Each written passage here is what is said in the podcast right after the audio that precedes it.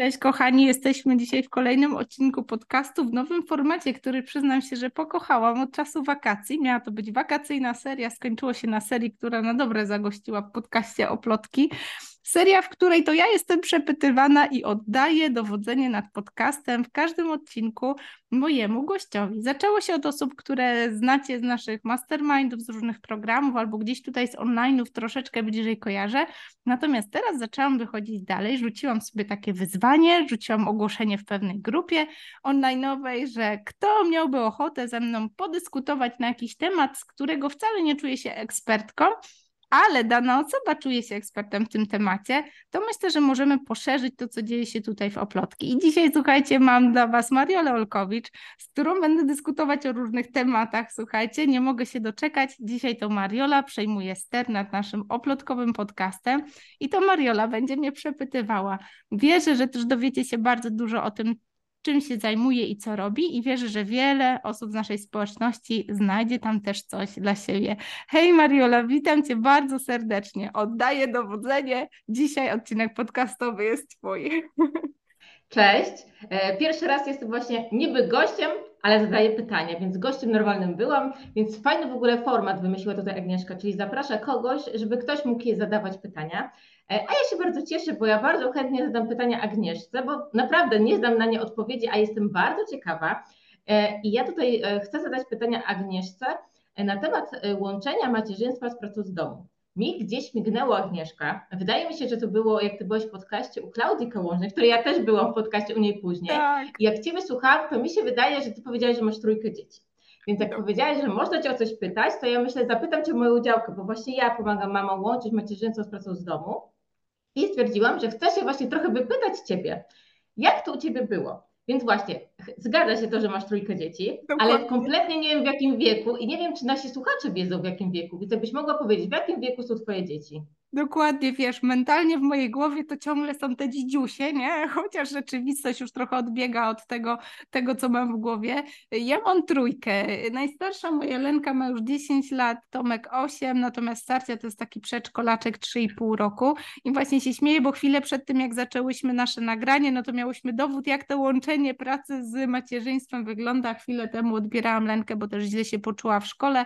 No i trzeba osobiście pójść, odebrać. Cieszę się, że mam blisko, więc to jest plus, ale to tylko pokazuje, że to łączenie macierzyństwa z pracą, ono nigdy nie było i nigdy nie będzie idealne. Natomiast to, jakie patenty możemy sobie tutaj e, podpowiadać i wymieniać się jakimiś takimi wskazówkami, to myślę, że to nas mm, trochę wyróżnia, że jednak działamy pomimo tych przeciwności, mhm. trudności. Mhm. Mhm. Dobra, masz trochę zbliżone do moich dzieci, tak trochę, bo mój najstarszy syn ma 9, czyli pomiędzy twoimi najstarszymi dziećmi. Środkowy ma 5,5, a najmłodszy ma ponad 2 latka, bo ja mam trzech synów. No to nieźle.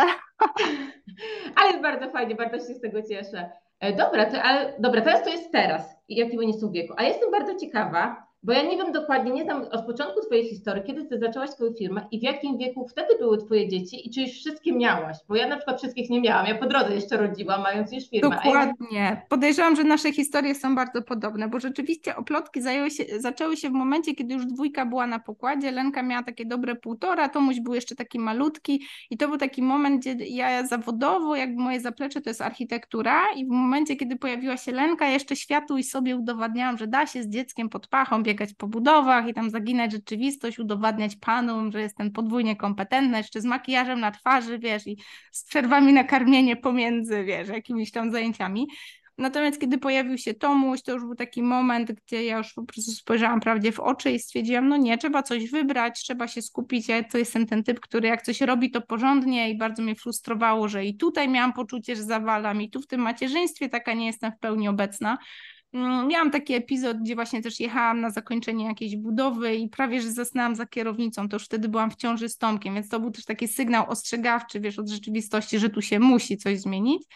I ja wtedy tak naprawdę podjęłam taką decyzję, o, chcę być w domu z dziećmi, tak, odwieszam na kołek to moje studio architektury, tam zlecenia swoim znajomym podsyłałam, więc ja tak jakby siedziałam w domu z dziećmi, tak, jak to się słynnie mówi, natomiast bardzo szybko poczułam, że po prostu jako taka, wiesz, żyłka przedsiębiorczyni i taka osoba, która wiecznie no, no, lubi być aktywna zawodowo, ja się bardzo wypalałam. I widziałam, jak to nie służy mojemu byciu fajną mamą, takiemu, wiesz, takiemu trochę przerzucaniu na dzieci jakiejś, wiesz, niespełnionej ambicji.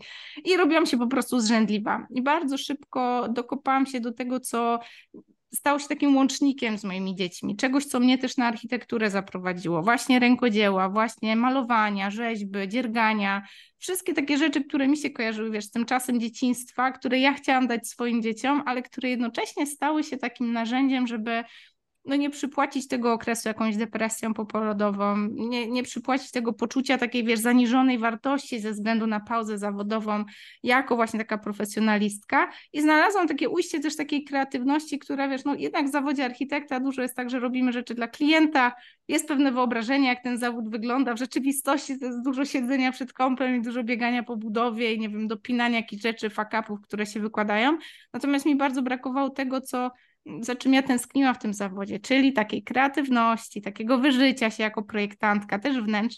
Więc ja miałam taki okres, kiedy zaczęłam rękodziełem urządzać swoje mieszkanie, wszystkim znajomym pomagać, wiesz, poznaję się też wtedy dużo mam, więc jak ktoś słyszy, że architekt, no to o, mhm. urządzisz mi, wiesz, ludzie wtedy mają nowy dom, nowe mieszkanie, urządzisz mi pokój, pokój dzieci. Ja się wtedy wyżywałam tym rękodziełem po prostu we wnętrzach i to był taki fajny czas, gdzie właśnie ten priorytet był na bycie w domu z dziećmi, z tą moją dwójką, e, ale bardzo szybko zaczynało kiełkować, kurczę, może by się dało coś z tym rękodziełem, bo to jest takie fajne, to, to mnie łączy z dziećmi, ale to też mi daje taką frajdę. I ja szybko to znalazłam w warsztatach rękodzieła. Ja właśnie, żeby nie zwariować w domu z dziećmi, wychodziłam, zaczęłam organizować już wtedy takie warsztaty. One wtedy były nie, niepłatne. Później zaczęłam za nie, wiesz, tam brać jakieś symboliczne kwoty.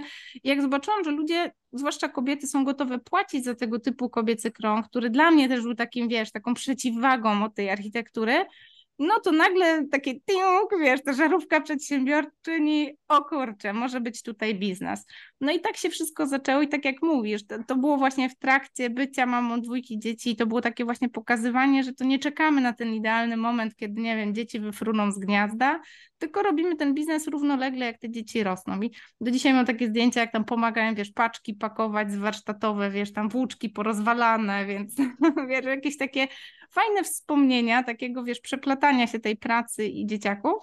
Natomiast w momencie, jak oplotki już trochę urosły i też tak stanęły, wiesz, mocno finansowo obiema nogami twardo na ziemi, Mój mąż jest pracownikiem korporacyjnym, więc też był taki, taki moment, wiesz, powrotu do marzeń, że to był taki moment spełnienia pewnego marzenia o tym, że da się robić i pracę, i życie rodzinne jakby naraz. Nie musi być jedno kosztem drugiego, tylko da się to po prostu połączyć.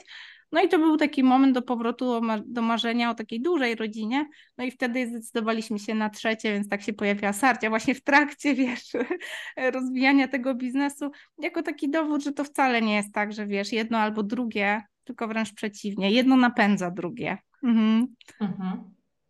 Tak, u mnie właśnie też trzeci syn to był e, w trakcie, chociaż drugi też przed, znaczy jak miałam pierwszego syna, to jeszcze pracowałam na etacie, ale pracowałam z domu, znaczy większe rzeczy mogłam tak. wykonywać z domu, więc to miałam trochę taki przesmak, co to znaczy własna firma, bo ja musiałam w ogóle sama wymyślać zadania, liczyły się do mojego szefa tylko wyniki i mogłam pracować z domu. Tak.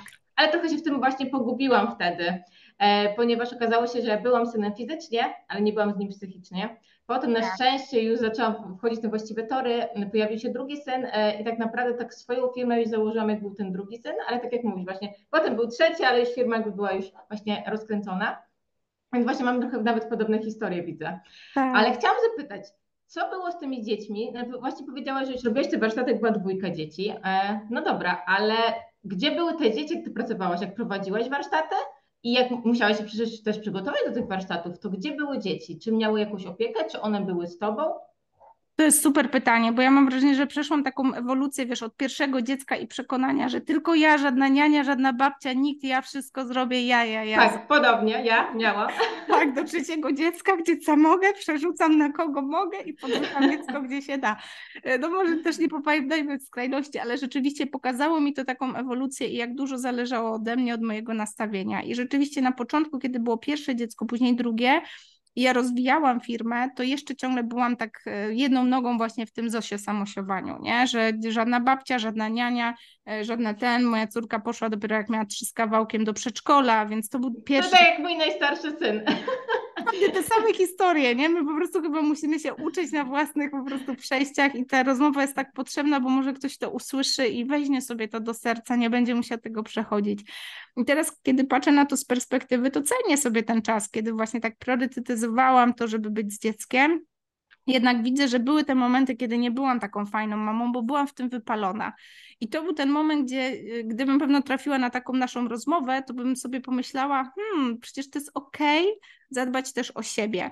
I to jest coś, czego mi na początku bardzo brakowało. E, dopiero przy drugim dziecku, jak ja już się totalnie nie wyrabiałam, po prostu byłam tak dojechana, że, że ledwo łapałam oddech i rzeczywiście ta taka ambicja i wiesz, to spełnienie takiej swojej potrzeby samorealizacji, też takiego poczucia wartości jako przedsiębiorcza kobieta sprawiło, że po prostu gdzie się nie wyrabiałam, to zrzucałam to na męża, gdzie na początku nie pozwalałam mu dotknąć, nie wiem, dziecięcego tyłka, żeby przewinąć pieluchę, tak przy drugim dziecku, zwłaszcza, że to było tak, że pierwsza była dziewczynka, drugi chłopczyk, więc to też było takie naturalne dla niego, że ojejku, synek, nie? Tak jakoś, nie wiem, mhm. ten tata z synkiem jakoś tak, nie wiem, bardziej łapali ten kontakt. On się też czuł bezpieczniej, że tam nie, nie uszkodzić.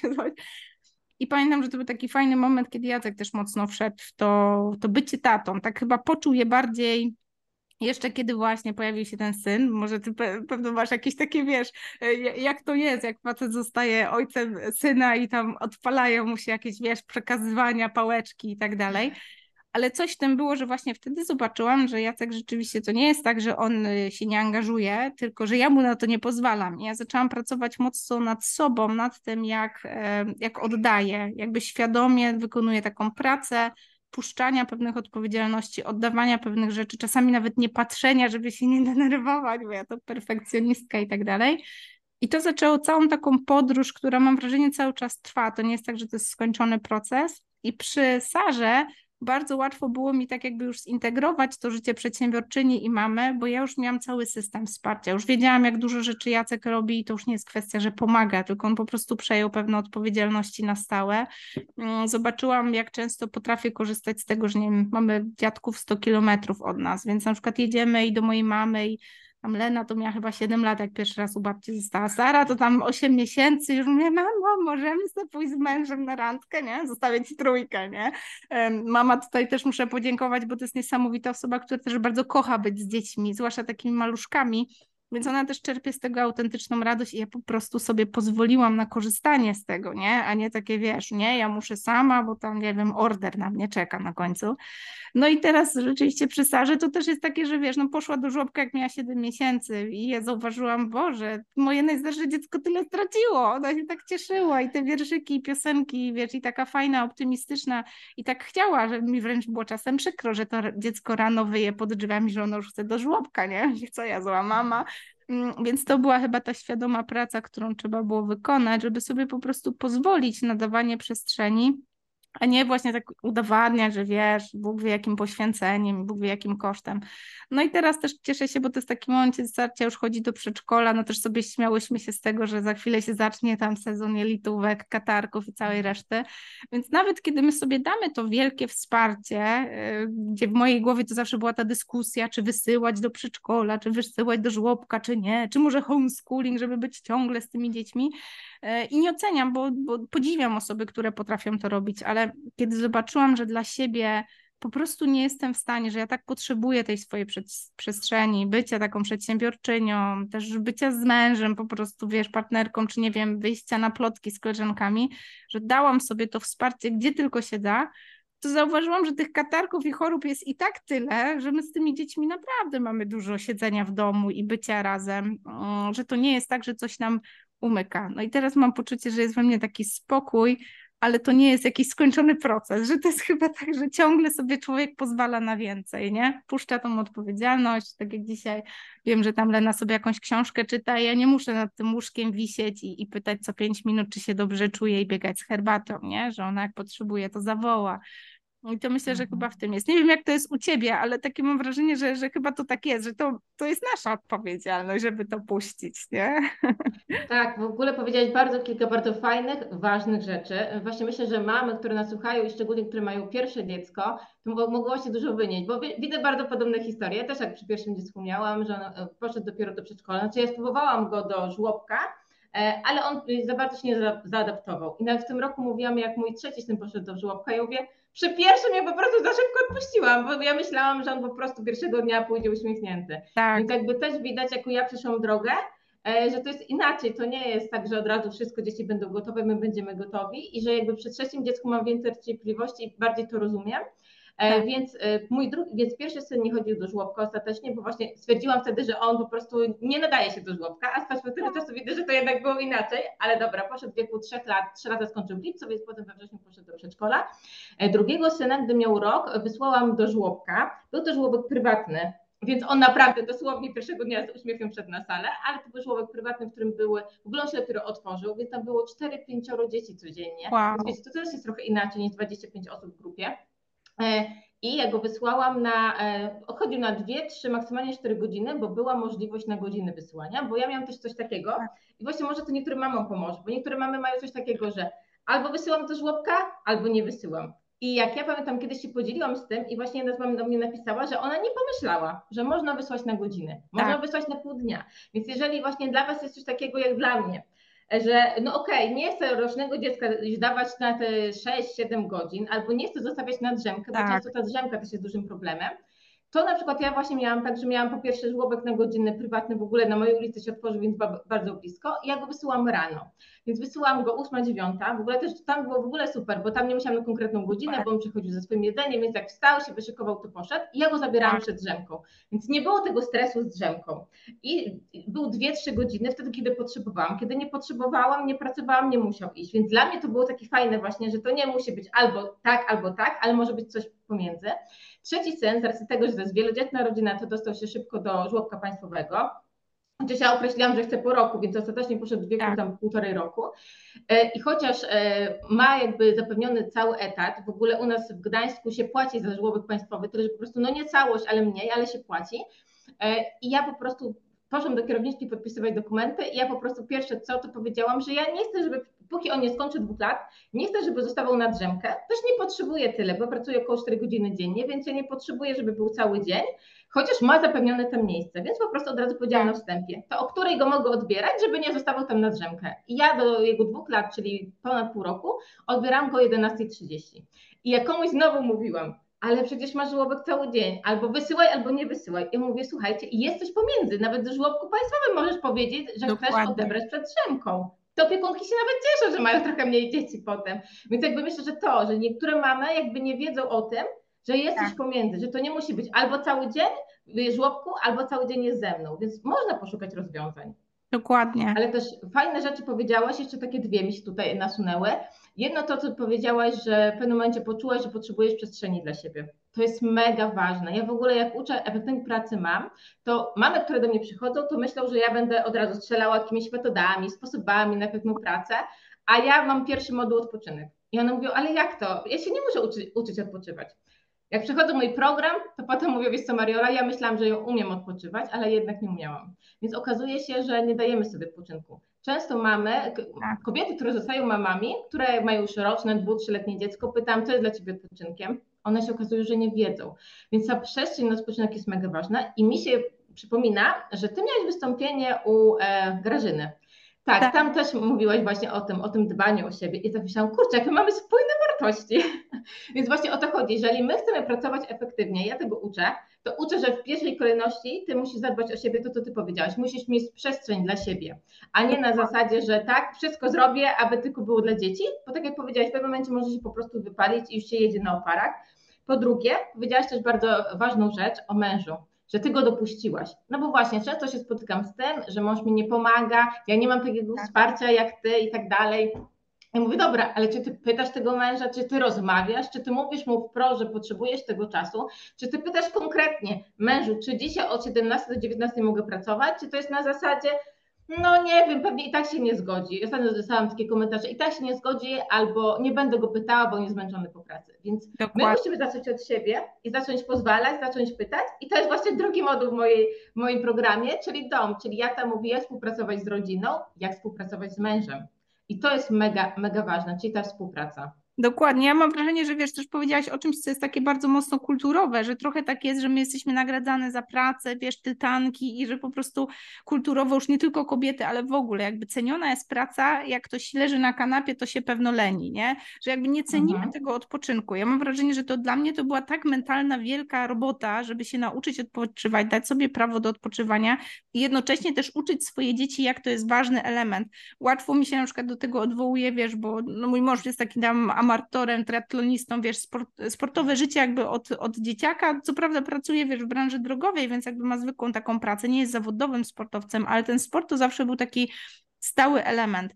E, ja zauważyłam, że jakby w sporcie zna tą zasadę, na zasadzie wiesz, dwa dni treningu, trzeci odpoczywasz, musi się mhm. ciało zregenerować i tak dalej i ją stosuje, natomiast oboje dojeżdżaliśmy się w robocie, nie? że jakby nikt nas nie uczył tego, że mamy odpoczywać, trzeba było się tego nauczyć samodzielnie, wyciągnąć pewne wnioski i teraz mocno się pilnujemy i widzę, że w macierzyństwie też tak jest, że jakby jeszcze ciągle pokutuje takie to myślenie z poprzedniej epoki, że mama to jest matka Polka, dojechana, zmęczona, to znaczy, że dzieci zadbane. Natomiast ciągle jeszcze tak patrzy się trochę krzywo na te mamy, które właśnie dobrze zrobione paznokcie, fajna fryzura i uśmiech na twarzy. Tam coś musi być nie tak, tam pewna jakaś, wiesz, niania robi wszystko za nią. Nie, to tak naprawdę chodzi o to, że ta kobieta posiadła tą umiejętność dbania o siebie i odpoczywania i dla mnie to jest coś, co, co jest warte przekazywania dalej, więc ja często się też łapię, nie? że właśnie chcemy dać tym dzieciom jak najwięcej, ale z tego meta poziomu bardziej wartościowe jest hej, zadbaj o siebie, bo ty tym dzieciom zmodelujesz, jak to się robi, a nie tylko będziesz gadać, jakie to jest ważne, nie? żeby o siebie dbać. Tak. To, co ty powiedziałaś, to jest mega ważne, bo jestem też edukatorką pozytywnej dyscypliny dla rodziców i ja też właśnie e, uczę mam pewnej pracy, uczę je współpracy z dziećmi i właśnie tak jak ty powiedziałaś, to modelowanie to jest najważniejsze, tak. czyli Mniej jest ważne, co my mówimy, czyli my będziemy mówić naszym dzieciom, ważny jest odpoczynek, ale to, co one widzą, czyli jak widzą mamę, która jest zachorowana, które tak jak mówią mi klientki, jak widziały swoje mamy, czyli ich mamy non-stop coś robiły. One nie widziały, żeby mama leżała na kanapie, a nie wiem, nie były pozmywane naczynia. One tak. tego nie widziały. Mama ciągle coś robiła. Mama zawsze szła spać dopiero jak dzieci poszły, więc tak naprawdę one nigdy nie widziały, że mama w ogóle kiedykolwiek odpoczywała i teraz one mają problem z odpoczynkiem. Więc jeżeli nie chcemy, aby nasze dzieci miały problem z odpoczynkiem, to my nie, nie wystarczy, że my powiemy, że to jest ważne. Tak. My musimy to pokazywać swoim życiem. Więc to jest ważne, żeby dbać o siebie w kontekście siebie, ale też pokazywać dobre wzorce naszym dzieciom. Dokładnie. I to można tak, Chciałam jeszcze do... robić. Mhm. Dokładnie. Ja ci wrzucę tylko taki przykład, bo miałam teraz, mhm. teraz jak to nagrywamy, to jesteśmy na końcówce lata, właściwie tutaj września. E, pewno będziemy to emitować trochę później, ale właśnie tyle, co skończyliśmy naszą konferencję. To jest taka konferencja, którą szykujemy trzy miesiące, cały zespół po prostu zażyna się, żeby to było na najlepszym mhm. poziomie. I kończymy to takim, wiesz, takim wysiłkiem, że to wszystko jest publiczne. Ja też robię po prostu codziennie live, codziennie o 11 przez 5 dni, a później jeszcze 6 dnia tam rozdawałam nagrody uczestnikom i tak dalej. I ja byłam po prostu za, o rana. We wtorek to już się ledwo trzymałam na nogach, zrobiłam sobie taki dzień, że wiesz, nic przed kąpem czy coś, no ale widać było to zmęczenie. Ja chodziłam taka trochę niedodziałana, do mnie trzy razy trzeba było coś powiedzieć, bo się gdzieś tam zbierałam tak mentalnie, energetycznie. I powiem Ci, że uderzyło mnie to, że ja się po prostu położyłam. Akurat mamy tak, że teraz mamy w, w salonie mamy wszystko, sypialnię, y, jadalnię i jeszcze moje biuro. I tak się położyłam na tym łóżku, puściłam sobie jakąś tam nidrę, leżę i tam medytuję. I przyszedł synek, przyniósł mi herbatę, przyszła córka, mamo, może ci pomasuję stopy, wiesz coś. I mnie to tak uderzyło, że mówię, ryty, gdybym się nie położyła, to ja bym im nawet nie dała przestrzeni, żeby oni mogli wejść w tą rolę, to ja cię teraz wesprę i trochę się nauczyć tego, że fajnie jest nie tylko otrzymywać wsparcie od mamy, ale dawać tej mamie wsparcie też. I to było takie krzepiące zobaczyć ich takich dumnych i takich, wiesz, no dziękuję ci, ale super, ale masaż, dzięki. I to było takie świetne zobaczyć ich w tej roli, że oni to złapali tą lekcję, ale ja bym jej nie mogła przekazać, gdybym sobie nie pozwoliła na ten odpoczynek. I, i to było to dla mnie też takie, kurde Aga, częściej im tak się połóż na tym łóżku, częściej przyjmij ten masaż. I mówię, też się złapałam na tym, że ja musiałam być naprawdę mocno zmęczona, żeby tak właśnie przy nich glebnąć na to łóżko. Mm, a mówię, kurczę, dlaczego doprowadzać aż do takiego zmęczenia? Można to robić regularnie, może tego być więcej. Nie? Więc dzięki, dzięki za tą refleksję. No. Tak, to jeszcze coś tu widzę. E, widzę też to, że bardzo fajnie współpracujesz z dziećmi i właśnie dajesz im przestrzeń na to, żeby one mogły coś zrobić. Tak jak Ty powiedziałaś, one mogły Ciebie zadbać, ale dla dzieci, w ogóle dla ludzi to jest mega ważne, bo dzieci, w ogóle ludzie potrzebują e, czuć, że przynależą i że są ważne, więc tak. że noszą, znoszą jakiś wkład w rodzinę, więc one się nawet cieszyły, że mogą coś dla ciebie zrobić. Więc to jest też co, jak ja prowadzę stacjonarne też warsztaty z pozytywnej dyscypliny. I mamy tam ćwiczenie o tym, jak być uprzejmym i stanowczym rodzicem. I e, jak robimy to ćwiczenie i robimy ten właśnie, gdy jesteśmy tylko uprzejme, a nie stanowcze, to potem są takie refleksje, ja myślałam, że moje dzieci są zadowolone, że im wszystko pomagam i tak dalej, bo przecież robię to dla nich, a te osoby, które wcielały się w rolę dzieci i słuchały tych komunikatów tylko uprzejmych, ale nie stanowczych, to mówiły, ja się wcale dobrze z tym nie czuję. To wcale nie jest fajne, że ja nic nie robię, że mama za mnie wszystko robi. Więc jakby też to warto zrozumieć, że to nie chodzi tak. o to, że wyręczanie kogoś, czy my robienie wszystko, bo my jesteśmy matką i my cały, cały dom dbamy, to wtedy wcale nasze dzieci się dobrze z tym nie czują i właśnie nasi mężowie, tak. bo jeżeli my ich nie dopuszczamy do dzieci, to wcale tak naprawdę podświadomie oni się dobrze nie czują, bo nie czują się po prostu kompetentni. Tak samo dzieci. Dzieci, które właśnie wychodzą z domu, znaczy tak moje klientki opowiadają, że wyszły ze swojego domu jako dorosłe osoby, nie czuły się kompetentne, bo w ich domu wszystko robiła mama. Więc to jest, też, to jest też takie bardzo, bardzo ważne. Tak, ty też pokazałaś o tym konkrecie, mhm. nie? Że, że jak my powiemy, że tam od 17 do 19 potrzebuje takiego i takiego wsparcia, no to łatwiej nam się jest komunikować, nie? I to jest trochę takie, o, zrobiłem odhaczone, tak. nagroda, buziaka, tu dawaj, nie? Tak. Y, a nie, że tutaj wiesz, zawsze i nigdy wjeżdża na salony i donikąd nie dochodzi. Tak. A poza tym z facetami ogólnie trzeba konkretnie. Czy nie na zasadzie, czy kiedyś popilnujesz dzieci, ja popracuję, tylko pytasz, tak? Dzisiaj, albo na przykład to, co ja bardzo polecam, umów się po prostu raz siąść z mężem i przegadaj, w jaki dzień co tydzień mogłabyś. Jeżeli to się tak, tak, ciągle nie zmienia, wiadomo, coś się wydarzy, jakiś lekarz, ale załóżmy, że się nic nie wydarza. I ja tak miałam, gdy mój syn miał jakieś chyba pół roku, może trochę więcej, e, ja dogadałam się właśnie z mężem i mówię, słuchaj, wozisz syna w poniedziałki, środy, piątki na piłkę, okej, okay, po południu wtedy nie może być, bo ty jedziesz, ja zostaję z tą dwójką, ale we wtorki i czwartki nie ma piłki, nigdzie nie wyjeżdżasz, jesteś w domu, to czy możemy się umówić, że w każdy wtorek i każdy czwartek o 17 do 19 ja pracuję? I to było fajne, że ja się nie musiałam co tydzień pytać. Jeżeli tak. mąż chciał we wtorek lub czwartek coś zrobić, to on musiał mnie zapytać, czy tak. ja bym mogła tego dnia nie pracować. I to jest mega ważne, bo my właśnie kobiety nie chcemy ciągle pytać, więc my w ogóle nie pytamy i zakładamy, że my nie możemy tak. pracować, dlatego że mąż się nie zgadza, ale tak naprawdę on nie wie i tak dalej, więc to jest dużo takich kwestii. A chciałam się dopytać, bo ci wcześniej zapytałam, a nie do końca mi odpowiedziałaś, więc dopytam jeszcze, bo myślę, że nasze słuchaczki, pewnie to zazwyczaj są kobiety, są bardzo ciekawe. Czyli mówisz, że mm, jak prowadziłaś te warsztaty wtedy wcześniej, miałeś tą dwójkę dzieci, to znaczy, że gdzie były te dzieci? Albo jak się przygotowali do warsztatu? Tylko one były w placówkach i trochę mówiłaś, że do babci. Właśnie, dobre tak? pytanie. My mieliśmy bardzo fajny układ, bo trochę takie było, że Jacek rano wychodził do pracy i po południu wracał, wiesz, taki typowo korpo style od do i tam stałe godziny i tak dalej. Jeszcze sobie biegał do pracy albo z pracy, więc to tak było, że ten trening też był odhaczony i to był taki moment, że jak on już wracał do domu, tam ta 16 czy 17, to już był taki czas, że już raczej do wieczora był na pokładzie. I dla mnie to był ten fajny czas, właśnie tak jak mówisz, do umówienia się z mężem, co teraz ja w tym czasie ogarniam, bo on też był taki spragniony tego czasu z dziećmi, nie? Tęskniony taki, więc to był ten dobry czas, żeby właśnie myknąć. I dla mnie to był ten czas, kiedy wychodziłam na warsztaty i okazało się to takim super układem, że właśnie z jednej strony to zaspokajało to moją, wiesz, jeszcze taką niedojrzałość, żeby tam, wiesz, jakaś niania wjechała na pokład albo babci wydelegować czy coś, ja miałam takie poczucie, że wow, teraz zostawiam, teraz on ma ten taki czas, żeby wysycić się, być sam z dziećmi i tak sobie, wiesz, porządzić, co on tam robi z nimi i tak dalej.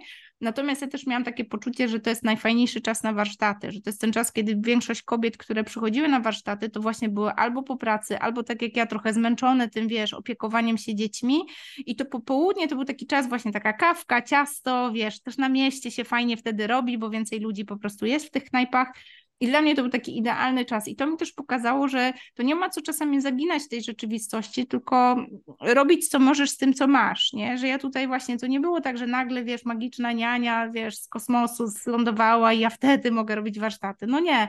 Gadałam z mężem i on mówi, no kurde, no czwartki to są takie najlepsze, bo tam czasami poniedziałek, wtorek jakaś robota jest, albo jak trzeba coś dopiąć, to zazwyczaj się goni jakiś tam termin, wiesz, poniedziałek, wtorek trzeba dopiąć jakiś e, mm, projekt. Natomiast zazwyczaj te czwartki to jest luz, bo to już wszyscy myślą o casual Friday, nie? Piątki też w ogóle tam, wiesz, w korpo to się ledwo zipie, tylko czeka do, do wiesz, no, patrzy się na wskazówki zegara. Więc mówię, czwartek to by był super czas, bo ja wiem, że ten popołudnie to nic nie wyskoczy, nic się nie będzie działo. I tak jak mówisz, umówiliśmy się po prostu. Ja z tego skrupulatnie korzystałam, czyli warsztaty planowałam, był taki moment, że co tydzień robiłam warsztaty, ale stanęło na tym, że robiłam tak raz na dwa tygodnie i to właśnie były wtedy czwartki. I pamiętam, że to też mi służyło, służyło też klientkom, bo one też czuły, że to jest jakiś taki regularny rytm. Czasami komuś tam po prostu w grafiku pasowało, to też przychodziły babeczki częściej i myślę, że to był ten sukces, nie? że ja, ja miałam to poczucie jakby z tyłu głowy, miałam takie przekonanie, że nawet jak ja wychodzę, to tym dzieciom się nie dzieje krzywda, tylko wręcz jeszcze lepiej, że ja wychodzę, bo on ma taką przestrzeń właśnie, żeby, wiesz, w pełni być tylko tatą, nie? I ja tam nie łażę i nie, wiesz, nie rządzę, nie? A to jest też ważne, bo powiem Ci, że właśnie niedawno zaczęłam te warsztaty stacjonarne, już kilka razy prowadziłam e, i u mnie akurat warsztaty trwają e, od 9 do 16 e, w soboty, więc to jest sporo czasu.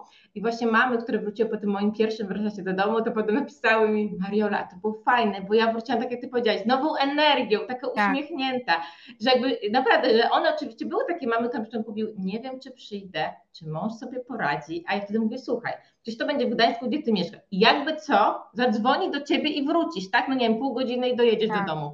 I wyszło i się okazało, że nie, mąż nie dzwoni, w ogóle wysyłał zdjęcia, że wszystko w porządku. No ja się nie zawalił. Niż ja. Tak, i potem oczywiście przyszły na kolejne warsztaty, więc jakby właśnie, żeby dać tą przestrzeń, nie? jedno to jest to, że właśnie, przynajmniej ja tak robiłam, że pracowałam w drugim pokoju i mąż był z nimi w salonie, a byłam w sypialni zamknięta, ale drugie to jest to jeszcze, jeszcze fajniejsze, jakby w ogóle wychodzimy z domu i naprawdę świat się nie wali, a ten właśnie mąż czuje się bardziej kompetentny. I tak jak powiedziałeś, nie, że my coś tam wytykamy, a to tego, a to tego. Dajemy po prostu przestrzeń, on sobie poradzi, a my wracamy po prostu z nową energią. Więc to jest mega ważne dla całej rodziny, nie tylko dokładnie, dla Dokładnie, dokładnie. A powiedz mi, e, właśnie, bo ja tak wspomniałam, że ja akurat w większości pracuję w sypialni, e, w sypialni a jak jest u Ciebie? Czy Ty masz stałe miejsce pracy? Oprócz tak. tych warsztatów, gdzie wychodzisz, ale tak jak, gdzie pracujesz online?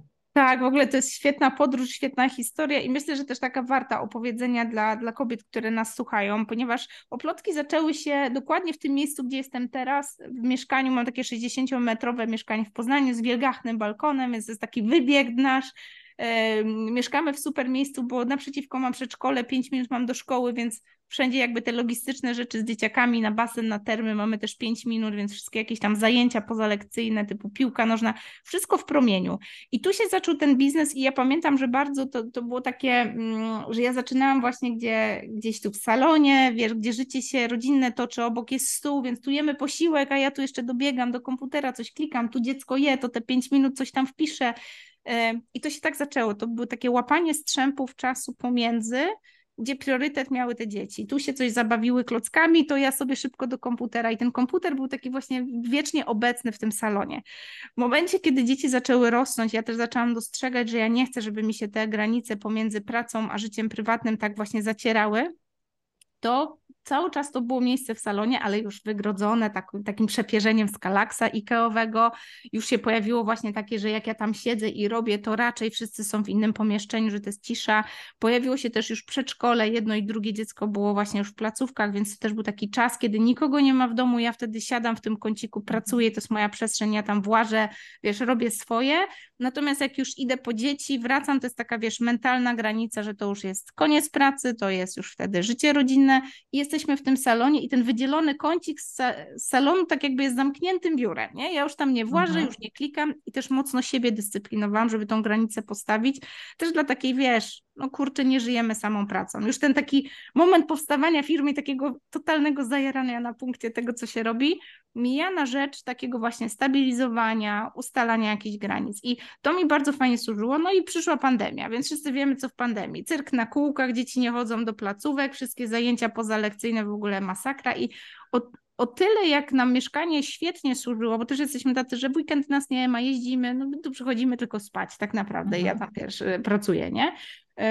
o tyle w pandemii naprawdę to wspierało nam brak przestrzeni. Po prostu jedni na, dru na, na, drugich, ja coś próbuję przy komputerze robić, może w drugim pokoju jakiś infokol, czy tam jakiś call z pracy, bo też nie, nie jeździł do swojego biura, gdzie normalnie pracuje jakby poza domem. E, jeszcze w trzecim pokoju dzieci się dromi, tam wiesz, cała trójka się tłucze, no to wysypują się z tych pokojów, co pięć minut my na nich krzyczymy. I to był taki moment decyzji, wiesz, no kurde, stać nas, zróbmy ten krok. Kupiliśmy duże 100-metrowe mieszkanie w Poznaniu. Każdy swój pokój, ja swoje biuro zamykane na klucz, więc wiesz, cisza na webinarach i te klimaty. I o ile w pandemii kiedy była realna potrzeba czegoś takiego, to nam się dosyć sprawdzało. O tyle, jak wróciliśmy do takiej trochę normalności, rozmrozili nas, dzieci znowu poszły do placówek, wróciliśmy do normalnego rytmu, to stało się dla nas trochę przekleństwem. Już pomijam to, że stopy kredytowe tak poszły, że nam kredyt skoczył jak, jak kosmos.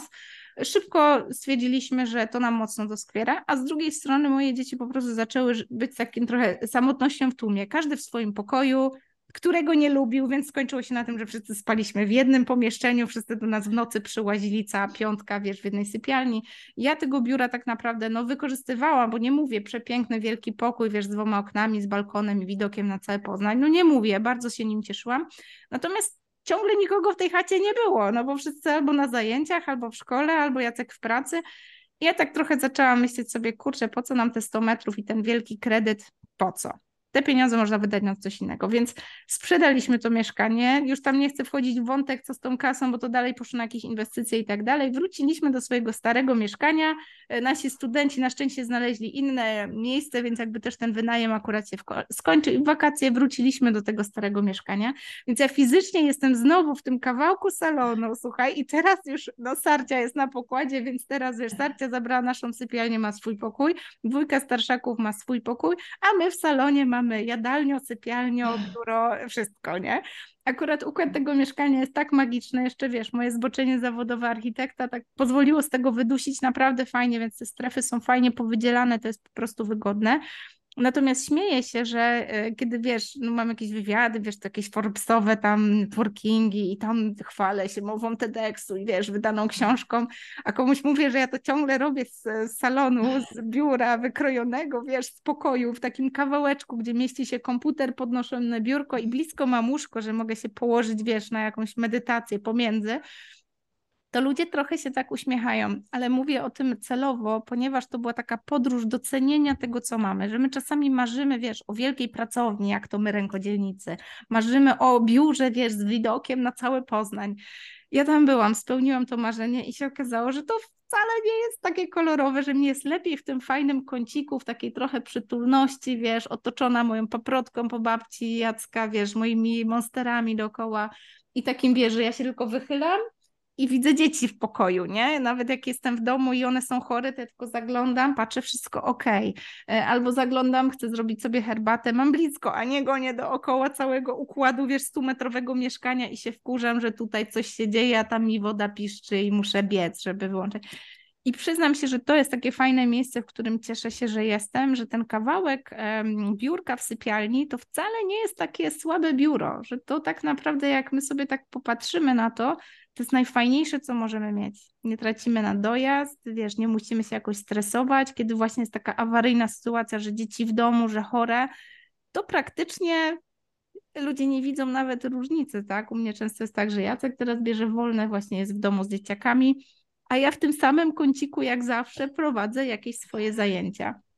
Więc tak, odpowiadając tak trochę pokrętnie na to pytanie, mega doceniam i myślę, że, że, że ta historia może pomóc tym osobom, które właśnie tak trochę używają tego, że ja nie mam biura, nie mam osobnego pokoju, nie wiem, dzieci mi włażą, mi przeszkadzają jako wymówki, to ja mogę tylko powiedzieć, że te, te pierwsze lata oplotki, kiedy właśnie dziecko mi wlazło, albo miałam takie momenty, że prowadziłam webinar, wiesz, dotąd była kamera, a ja tutaj karmiłam takiego noworodka i tego nie było widać, ja tu gadałam, no bo wiesz, no wydarło się, Jackowi w wózku płacze, mówi, no musisz jeszcze podkarmić i idę dopiero wtedy na spacer, a ja to już w trakcie, nie?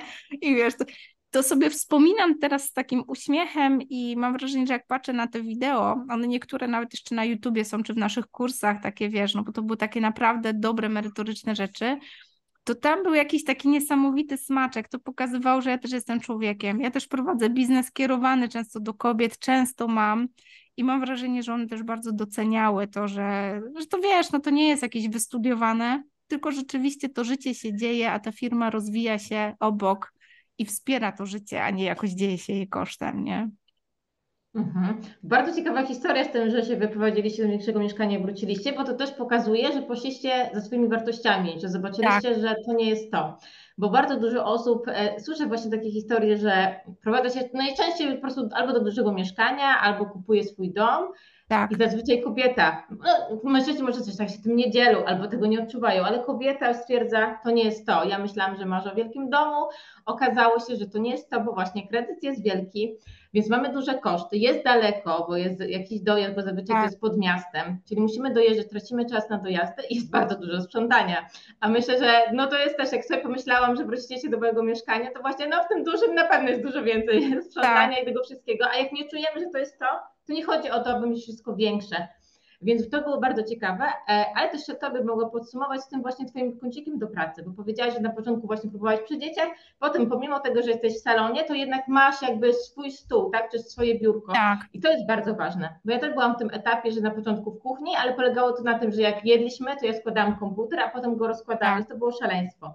Potem miałam stół, który był właśnie w salonie, ale to był oddzielny stół przy oknie, czyli jakby tylko dla mnie, a potem doszłam do etapu, że chcę mieć w sypialni, E, niektórzy też mówią, żeby sypialnie nie łączyć z pracą, ale jakby dla mnie jest ok, dlatego że ja to jest w sypialni i to jest przy stole, przy którym ja tylko pracuję, więc jak siadam do tego, do, do tego stołu, to mój mózg wie, że ja siadam do stołu.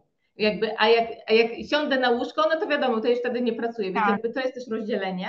E, no i właśnie jest ważne, żeby mieć, mieć jakieś stałe miejsce do, do pracy. Więc jak właśnie tak jak powiedziałaś, to nie musi być oddzielny pokój. Też marzę kiedyś może o pokoju. Fajnie byłby miał oddzielny, ale z drugiej strony nie przeszkadza mi sypialnia, bo przecież w dzień nikogo tam nie ma. Tak. Więc nawet jeżeli są dzieci chore, czy po południu mąż z nimi jest w salonie, to nadal w sypialni nikogo nie ma, więc ja sobie mogę zamknąć drzwi i mogę pracować. Zdradzę Wam jeszcze jedno. Tego do tej pory nie mówiłam, więc może tutaj zdradzę taką ciekawostkę. Ja obecnie nie jestem w swoim domu. Jestem akurat w mieszkaniu mojej koleżanki, e, a to dlatego, że e, jak nagrywałam właśnie z Klaudią Położną, o której wspomniałam, podcast, znaczy ja byłam u niej gościem jakoś rok temu i my się mówiliśmy konkretny dzień, no i właśnie jak to życie. Bo myślałam, że mój, mój mąż wziął wolny z pracy, żebym ja mogła z nią nagrywać, bo z nią nagrywanie, wiesz, Agnieszka, trochę trwa, tak, więc to jest połowa dnia. Więc mąż z nimi, z moimi dziećmi pójdzie na plac zabaw, czy gdzieś pojedzie, ale oczywiście e, dziecko dzień przed zostało gorączki. Więc ja mam też tak, że mam bardzo małe mieszkanie. Mamy trzypokojowe, ale to jest 45 metrów i jakby drzwi są na drzwiach, tak, tak jest ułożone. Tak, że słychać po prostu, po prostu tak. tak. nie da się po prostu tak, żeby, jak ja prowadzę czasami webinary, a to bardzo rzadko i oni są w domu, to po prostu oni wiedzą, że po prostu się nie można odezwać, nawet nie można i do łazienki spuszczać wodę, bo to słychać i się zawsze wszyscy śmieją, że zawsze trzeba spuszczać do łazienki przed. Więc ja w większości nagrywam rano, gdy nie ma, e, gdy nie ma tak. moich dzieci, nie ma mojego męża. No i właśnie z Klawią miałam umówione, że oni pójdą na plac zabaw, ale dziecko się rozchorowało. No ja dzień przed, nie chciałam się tego odwoływać. I ja mówię, dobra, to co ja mogę zrobić? I to, co ty, Agnieszka, powiedziałaś, żeby zamiast szukać wymówki, to szukać właśnie możliwości. Ja myślę sobie, kurczę, ja zapytam koleżankę, przecież ona jest w pracy na etacie, ma tutaj, wiem, że ma tutaj wolny pokój, który stoi, który jest tutaj biurko, tak? I mogę przecież może u niej, przecież jak jej nie ma, no to co jej szkodzi, pójdę do jej mieszkania, a my się dobrze znamy, więc jakby jest w stanie mi dać te klucze, tak? No się okazało, że to była rewelacja, więc tak, nagrałam w tym samym tłem co u Klaudii i teraz jak dowiedziałam się, że będę u Ciebie nagrywać, bo ogólnie webinary nagrywam u siebie, ale ja mam tylko taką białą, białą, nawet nie białą, brązową ścianę, mam słabe światło u siebie i myślę sobie, dobra, u Ciebie będzie wideo podcast na YouTubie. Więc fajnie by było, to fajnie by wyglądało, więc po prostu zapytam. I ona mówi, tak, możesz przyjść do tego pokoju. Mówię, dobra, to postaw te same kwiatki, co wtedy. Ona mówi, nie, no rok temu się trochę urosły, to trochę Ci postawię inne. Mówię, dobra. Jak zobaczyłam, że ty masz kwiaty tyłu, się dobra, że dobrze, że wybrałam te tło. Więc to jest też, to pokazuje, że jak my nie mamy możliwości u siebie, to szukajmy dalej. Czyli na przykład ktoś powie, a ja nie mogę kogoś wystąpić w podcaście, bo ja nie mam jak, bo mam małe mieszkanie, bo będzie dzieci słychać. No to pomyśl, u kogo mogło być w mieszkaniu? Czy czasami są też na przykład coworkingi, gdzie też są sale do nagrywania, więc jakby to jest też trochę wyjść z takiego pudełka i myśleć, dobra, no nie mogę u siebie, ale co mogę innego zrobić? Jaką Dokładnie. mam inną możliwość? Fajnie, że o tym wspomniałaś, bo mam wrażenie, że my po prostu mentalnie musimy sobie na to pozwolić, że to właśnie może być mieszkanie od sąsiadki albo podrzucenie babci, dzieci, y, danie sobie pozwolenia na pewne rzeczy. Ja mam wrażenie, że my w ogóle jako kobiety jakby odkrywamy w sobie tą umiejętność. Ja z przyjemnością patrzę, wiesz, na takie formaty jak mastermindy, że wiesz, jesteśmy w jakimś mastermindzie i wchodzimy do niego, przynajmniej w tych moich, to jest tak, że wchodzimy, bo wiesz, chcemy podrasować swój biznes, uciśniemy takie rzeczy, a później szybko się okazuje, że skoro my jesteśmy wszystkie babki na pokładzie, to się dzielimy jakimiś patentami, jak wykorzystać to środowisko wsparcia, które mamy w jakiś nietuzinkowy sposób. Tak jak ty mówisz, właśnie, mieszkanie od koleżanki, w życiu bym nie wpadła, fajne miejsce do nagrań, tak? Czasami to jest takie miejsce, które nam po prostu uratujesz skórę i nawet wiesz, nie korzystamy z niego na co dzień, ale sama świadomość, że ono tam jest, daje nam takie bezpieczeństwo, że wiesz, ja się mogę umówić na ten podcast. A nuż jak się coś wykrzaczy, to mam plan B, tak? Mogę się umawiać regularnie na te podcasty. I śmieję się, bo często też w mastermindach y, wynikają nam takie rzeczy i wiesz, fajnie jest oglądać takie właśnie mm, żylety biznesowe, które zrobiły bardzo dużo biznesowo, ale często nie widać ich od strony właśnie tego macierzyństwa i tych mam. Ja mam taką wielką przyjemność obserwowania tego, że właśnie my jako mamy zyskujemy jakiś taki, kurczę, dodatkowy skill, takiej logistyki level matka, że my potrafimy to później przekładać na biznes. I to oczywiście nie są te sytuacje jeden do jeden, ale to jest jakaś taka magiczna umiejętność takiego kurde, coś nie wyszło, coś się zawaliło, jest jakiś fuck up, jakaś zmiana e, planu, dobra, wymyślam rozwiązanie, ciach, ciach, mam nowe, że jest coś w nas, taka kompetencja, która jakby rodzi się z, wraz z tym, jak rodzimy się do bycia matką i myślę, że to jest coś, o czym warto gadać, więc ja też się cieszę, że, wiesz, że, że o tych tematach, bo mówię, to nie tylko są te, wiecie, minusy, które nam trochę utrudniają życie jako przedsiębiorczynie, ale myślę, ja bym szukała tych właśnie plusów, które nam daje macierzyństwo. Mhm. Tak, zdecydowanie. Ja myślę, że nie wiem, czy bym miała firmę, gdybym nie miała dzieci, bo tak hmm. naprawdę to dla mnie było motywatorem, że jakby nie chciałam wychodzić na cały dzień poza dom, tak? E, tak. E, czyli żeby moje dzieci od rana do wieczora były w jakichś placówkach, albo właśnie co będzie, jak zachorują. Więc właśnie, kolejne pytanie. Co ty robisz, Agnieszko, gdy twoje dzieci zachorują? Bo jeżeli dobrze zrozumiałam, to ty pracujesz, po prostu zazwyczaj sobie wtedy pracujesz, kiedy one są w placówkach. No ale właśnie, co się dzieje, jak zachorują? No bo jeszcze dzisiaj mówiłaś, że zachorowała chyba najstarsza, to ona ma 10 lat. Ale tak. co się dzieje, jak zachorują te młodsze? To jest dobre pytanie, bo myślę, że to jest tak, że bardzo często to jest takie oh no i po prostu totalnie, wiesz, plan dnia, tygodnia, czy czasami nawet dwóch tygodni, miesiąca yy, le, leży w grużycach. I długo tak było, że właśnie jak były dzieci chore, to u mnie wszystko faka przekładam na za dwa tygodnie, za trzy tygodnie, mam jakieś nagranie podcastu czy coś, dzwonię, milion maili, żeby się, wiesz, umówić na inny termin. I po prostu doszłam do takiego etapu, że to po prostu stało się logistycznie niemożliwe, że po prostu tak dużo rzeczy, wiesz, ja prowadzę osobiście moje mastermindy, kole w naszej Akademii Rękodzielnika, e, właśnie wywiady, jakieś PR-owe działania. Są też takie rzeczy, gdzie po prostu jakiś content na YouTube'a czy na social media, no tam jest moja gęba, no nikt inny tego nie zrobi, ja to muszę zrobić. I doszłam do takiego momentu, że po prostu no nie da się tego tak przełożyć, czy tak spiętrzyć, że mogę sobie wyjąć tydzień czy dwa, bo dziecko jest chore. I podejrzewam, że gdyby nie to, to ja bym w ogóle nie odkryła, że może być inaczej niż mama rzuca wszystko i jest w domu z dziećmi. I to był moment, kiedy właśnie znowu usiadłam z Jackiem i powiedziałam, Jacek, no po prostu nie mogę, no nie mogę tego zawalić. Zabiegałam o jakiś kontakt, wiesz, miesiącami, ktoś w końcu się ze mną umawia na, na, na live'a i co, i ja teraz odwołam, bo sarcia chora. No i to był taki, wiesz, pierwszy przełomowy moment, no dobra, spoko, to ja wezmę wolne. No przecież mam na żądanie, nie? Tam wiesz, w korpo to w ogóle jest milion tam tych wolnych na różne rzeczy. I nagle wiesz, i nagle w mojej głowie takie wow, tu nie było żadnej kłótni, wielkiego sprzeciwu, tylko takie naturalne. I to był ten moment, kiedy w mojej głowie zrobiło takie wielkie klik, że wow, ja w ogóle mogę, tak można, o rety. I żałuję, bo nikt mi tego nie powiedział, że jakby taka sytuacja, że dochodzisz do ściany i to się dopiero dzieje, a ty sobie uświadamiasz, że wow, czemu z tego nie korzystałam wcześniej. I to był moment przeskoku i to było w momencie chyba, jak Sarcia była taka bardzo, bardzo malutka, to to musiało być jakieś 3,5, no, trzy, trzy lata temu około. I od tamtego momentu praktycznie zaczęliśmy wchodzić w taki, w taki układ, jak dużo jeszcze Jacek może w tym czasie brać wolnego, właśnie wykorzystać urlop, wziąć jakiś tam dzień wolny i tak dalej, bo sobie to po prostu finansowo przekalkulowaliśmy, że się bardziej opłaca, żeby on wziął nawet urlop i był w tym domu z tym dzieckiem, czy nawet wziął właśnie to L4 na siebie, niż jak ja je biorę na firmę, gdzie ja mam spółkę, więc tutaj też nie ma tych wszystkich, wiesz, benefitów, że to jest jakieś płatne z ZUS-u L4 że stwierdziliśmy, kurczę, może to wygląda jakoś pokracznie, że ja siedzę w domu przed komputerem i robię swoje jakby nigdy nic, a on tam w domu po prostu w drugim pokoju opiekuje się dzieckiem.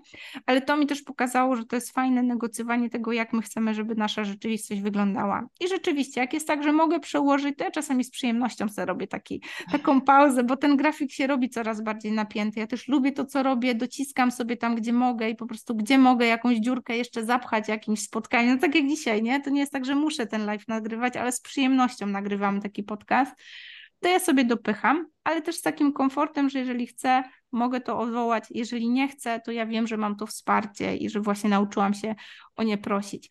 Chociaż przyznam, że to też jest tak, że teraz to, to tak wygląda cukierkowo, że wow, jak tylko potrzebuję, to ja tak bierze urlop i tak dalej. Są lepsze, gorsze momenty. Czasami też jest tak, że on nie chce, albo ma coś ważnego w pracy, albo pojawia się jakaś delegacja i pojawia się taki moment, że on jest w Szwecji albo gdzieś tam w Norwegii, a ja siedzę tutaj e, i no nie ma, że on sobie weźmie wolne, a ja tu mam umówione i jestem prelegentką na jakiejś konferencji, no to wtedy pojawia się właśnie ta potrzeba sięgania. Mamo, przyjedziesz? Moja mama ponad 100 kilometrów. To jest ten typ człowieka, który potrafi wsiąść w pociąg, rzucić wszystko swoje a propos tych schematów, nie? które mamy z domu i ona przyjeżdża i jest. I jakby teraz nauczyłam się czerpać z takiej pomocy, doceniać ją, też dziękować za taką pomoc i nie biczować się, że musiałam z niej skorzystać, tylko właśnie z taką wielką wdzięcznością korzystać. Więc rzeczywiście to są takie momenty, które lubię, bo to są też takie momenty sprawdzam, nie? To nie tak, to jest mhm. wszystko łatwe i przyjemne, tylko te momenty, kiedy łatwo by było powiedzieć, o, to nie zrobię tam czegoś, bo dziecko chore i jest wymówka, nie? Tylko jak ja się tu wygimnastykuję, żeby dowieść jedno i jeszcze zaopiekować się tym chorym dzieckiem, choćby czyimiś rękami.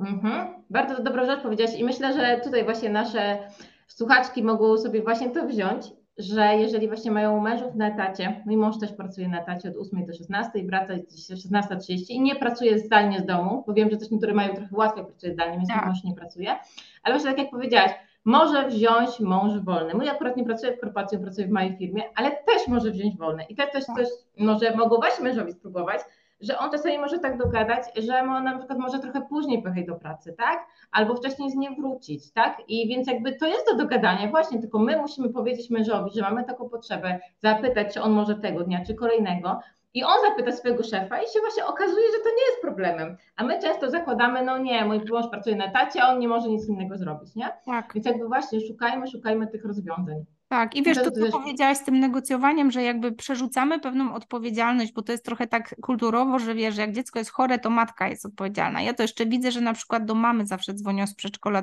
czy ze mhm. szkoły, chociaż mają tak, oba numery Dokładnie. Trochę już trenuję i już panie chyba czasami, jak nie odbiorę, to dzwonią do Jacka. Czasem to jest celowo, tak?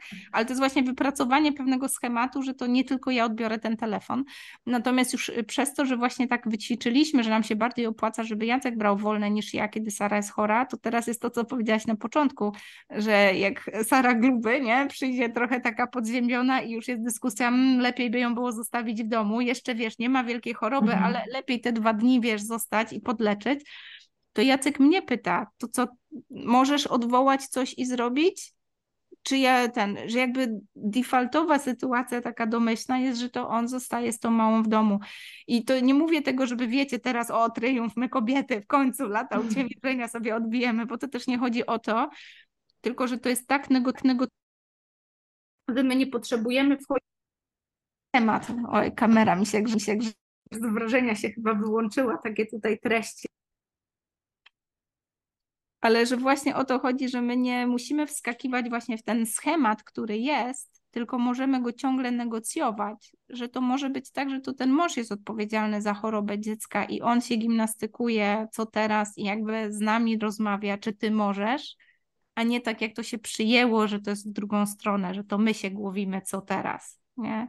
Więc mhm. fajnie, że o tym powiedziałaś, bo myślę, że to warto po prostu pokazać, że właśnie nie musimy tego robić w duchu, o ja ci teraz dopiekę i pokażę, pokażę za lata uciemiężenia kobiet, teraz będzie zamiana ról, tylko że po prostu mamy prawo negocjować dla siebie w swoim układzie partnerskim, jak tam funkcjonujemy, komu wygodniej, kto jaką ma pracę i po prostu robić to, co możemy z tym, co mamy.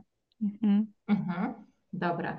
E, a jeszcze chciałam Ciebie zapytać, czy Twoje dzieci rozumieją to, że pracujesz? Bo tak jak mówisz, masz swój kącik, a jeżeli tak się zdarza, że właśnie są w domu i Ty pracujesz, tak jak mówisz teraz, jest córka, która jest chora i Ty ze mną nagrywasz, to czy nie obawiasz się tego, że ona nagle przyjdzie, przerwie nam, albo ogólnie ktoś innego robisz to, że dzieci przychodzą i mamo, no chodź, mamo i tak dalej? Jak, czy jak jest teraz i jak było wcześniej może? Czy fajne fajne pytanie, super uderzyłaś w sedno, bo to nie było zawsze. Ja mam wrażenie, że tutaj też bardzo dużo pracy zrobiliśmy i ja i mąż i też w takiej relacji ja-mąż że trochę tak było, że wiesz, jak on rozmawiał przez telefon albo miał kola w pandemii, to broń Boże wejść do pokoju, ale ja tutaj robię jakieś webinary, wiesz, i coś się dzieje na żywo i dzieci przychodzą mnie pytać, czy mogą czekoladę, czy da głodna, a kiedy będzie kolacja, nie? Do ojca by w życiu nie weszli do pokoju. I to była rozmowa ze mną, jakby z nim. Nie chciałam jej prowadzić przy dzieciach i to było takie, ej, no ale czy moja robota jest gorsza niż twoja? Czy ja zarabiam mniej? No, mhm. się okazało, że ups, jest odwrotnie, nie? No to połóżmy priorytet, tak, i powiedzmy jasno dzieciom, do kogo mają iść, jak mają potrzebę, jak my oboje jesteśmy, wiecie, w trakcie jakiegoś gadanka z komputerem, nie? No i porozmawialiśmy, rzeczywiście było tak, że jak jest call, jak na przykład mam kola, nie wiem, z przełożonym z szefem, no to nie wolno wchodzić, to wtedy tata karteczkę wywiesza, coś, jakiś system przyjęliśmy, mhm. ale to była właśnie, tak jak mówisz, rozmowa, ustalenie pewnych rzeczy.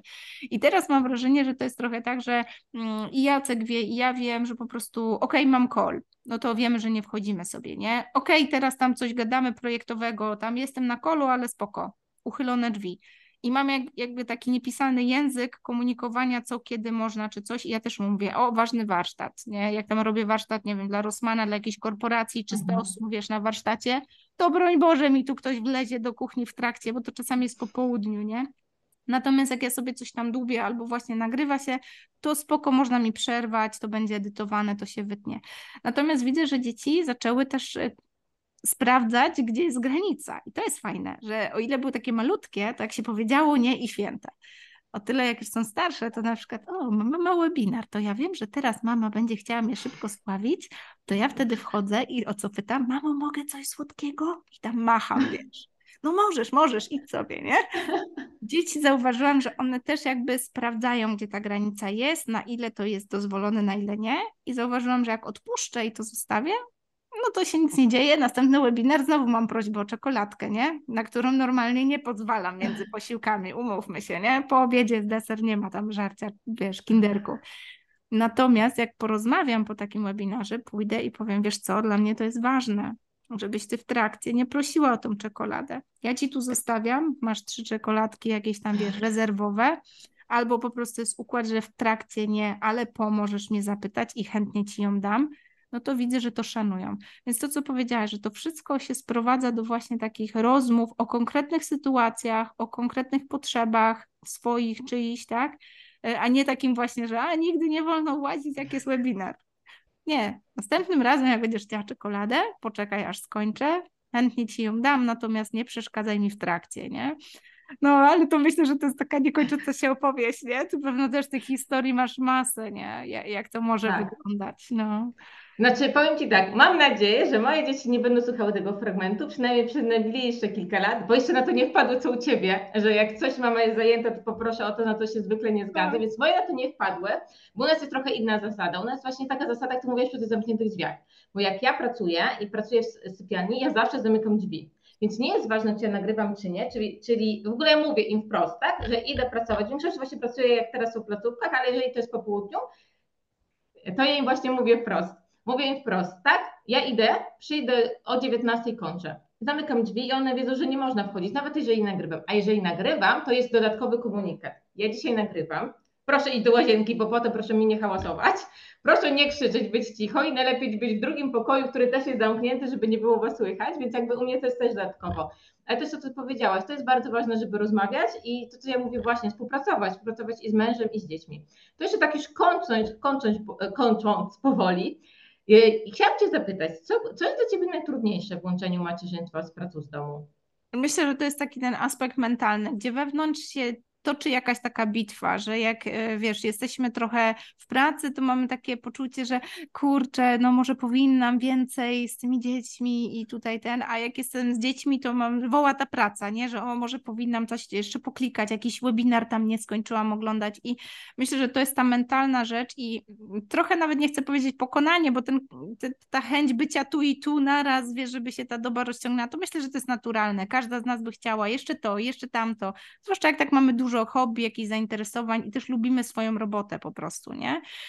Natomiast myślę, że to, co jakby mi przychodzi najtrudniej, to jest takie umówienie się z sobą na coś i uszanowanie że właśnie okej, okay, popołudnie, na przykład środowe popołudnie, nikt u nas żadnych zajęć nie ma dodatkowych i to jest taki super czas, gdzie możemy robić coś na luzaku. Czasami wyjście do Biedry albo nie wiem, do Lidla, to jest takie, wiesz, że wszyscy idziemy razem, każdy tam wybiera, co lubi i tak dalej ja tak lubię, żeby po prostu wiedzieć, że to jest i wtedy nawet nie planuję jakiegoś webinaru, po prostu nawet nie śmiem dotknąć tej świętej przestrzeni.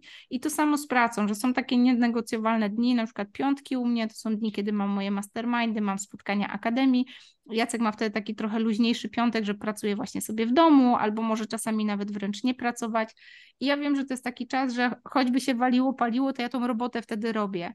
I to mi daje takie fajne wiesz, poczucie bezpieczeństwa, że, że są te trudności, gdzie jest tak pomiędzy, gdzie pewne rzeczy są negocjowalne, natomiast jak pewne rzeczy wchodzą już w takie nienegocjowalne, i tam jest coś, co ja wiem, że się zadzieje, daje mi takie poczucie bezpieczeństwa, takie też ukojenie, takie, nie wiem, to chyba jest też takie, wiesz, z dzieciństwa nam zostaje, że jak mamy taki rytm i wiemy, co kiedy następuje, to daje nam to jakieś takie, takie ramy, w których możemy sobie pływać. Więc dla mnie to jest to, że jest ten konflikt i zaakceptowałam, że on był, jest i będzie, natomiast szukam tych narzędzi, jak w sobie ten konflikt też tak e, łagodzić, sprawiać, że jestem bardziej pogodzona, że teraz jest miejsce na to, ale wiem, że za chwilę będzie miejsce na to, bo jest jakiś taki naturalny rytm. Mhm. Mhm. Dobra, to jeszcze ostatnie pytanie na koniec, bo właśnie mówiłyśmy tutaj o pracy, o dzieciach, ale ja też wspomniałam o tym, jak ważny jest odpoczynek e, i chciałam Ciebie zapytać, kiedy, e, jak chcesz, też może, możesz powiedzieć, w jaki sposób odpoczywasz jednocześnie od pracy, dzieci i obowiązków domowych? Bo mam nadzieję, że odpoczywasz. Dla mnie to podejrzewam, że się nie zdziwicie, ale dla mnie to jest rękodzieło. I ja się cieszę, że mam taki przywilej i to też jest taka świadoma praca, żeby stawiać barierę, gdzie rękodzieło jest pracą, gdzie to są oplotki, mhm. organizacji, a gdzie ono jest rozrywką. Miałam taki moment, gdzie to było zachwiane, że na przykład siadałam, żeby sobie coś podziergać i to koniecznie był jakiś nowy schemat do kursu szydełkowania, który wiedziałam, że za chwilę nagle nagram, o, praca już jest zrobiona. Natomiast zdałam sobie takie ramy, że dziergam dla przyjemności, właśnie idę na jakiś, na jakiś warsztat a propos czekoladki, nie? Usłyszała. Widzę, że tutaj boliła obiad i mogę coś słodkiego. Y, I ja dałam sobie takie pozwolenie, że właśnie, że robię coś po prostu dlatego, że mam na to ochotę. No ostatnio byłam na jakiejś warsztacie tworzenia, wiesz, handmade'owych kosmetyków i miałam frajdę, bo sobie kulę do kąpieli, a później sobie tą kąpiel robiłam jak Kleopatra, wiesz, leżałam. W tym mieszkaniu już mamy tylko prysznic, więc specjalnie jechałam do mamy, która ma wielką wannę, więc więc to była cała taka rozciągnięta w czasie, wiesz, kampania zadbania o siebie. Mm, natomiast dla mnie rzeczywiście rękodzieło to jest naj, najwyższa forma takiego relaksu, spotkania ze sobą, wiesz, czy maluję, czy rzeźbię, dziewczyny, tak jak było u mnie na takim stacjonarnym mastermindzie, mówię, Boże, nikt nie widział, ja nie wiedziałam, że ty malujesz. mówię, tak, bo to jest ta właśnie taka moja mhm. święta przestrzeń. Ja specjalnie jakby nie sprzedaję tych obrazów, nie pokazuję ich publicznie, bo dla mnie to jest ten czas, kiedy ja zaczynam malować i ja wiem, że on jest wolny od jakichkolwiek zobowiązań związanych z rozwijaniem, wiesz, oplotki. Mogłabym to robić, ale no nie jestem jeszcze na to gotowa. E, I dzięki, że o to pytasz, bo myślę, że dużo osób, które zastanawia się nad biznesem handmade, ma właśnie taką obawę, że jak ja z tego zrobię pracę, to przestanie to być dla mnie, wiesz, tą świętą strefą, gdzie ja w końcu mogę złapać oddech. Ja mówię, nie, to tak nie będzie, jeżeli podejmiesz decyzję, że nie jest i będziesz dbać o to, żeby tak się nie stało. Jestem żywym dowodem, że, że się da. Mhm. Mhm. Bardzo fajne zakończenie, bo akurat tam się tutaj w oplotki właśnie weszło, ale to, co ty powiedziałaś, że trzeba dbać o to, żeby to nie było przekroczenie tak. tej granicy, nie? że my wiemy, czy to teraz my pracujemy, czy to jest dla nas i po prostu dla siebie, nie? Więc jakby to jest mega ważne. Dokładnie. Dziękuję Ci Agnieszko. Bardzo, bardzo dla mnie była ciekawa ta rozmowa. Myślę, że dla naszych słuchaczek także. Dokładnie, Mariola. Wielkie dzięki. Mam nadzieję, że też zajrzycie do Marioli. Zostawimy oczywiście wszystkie linki, miejsca w sieci, żeby łatwo było Mariolę znaleźć, ale wierzę, że ta rozmowa pomoże wielu osobom odrobić te lekcje, zanim popełnimy je na sobie. Może uczmy się z doświadczenia tych, które już to mają za sobą. Wielkie dzięki.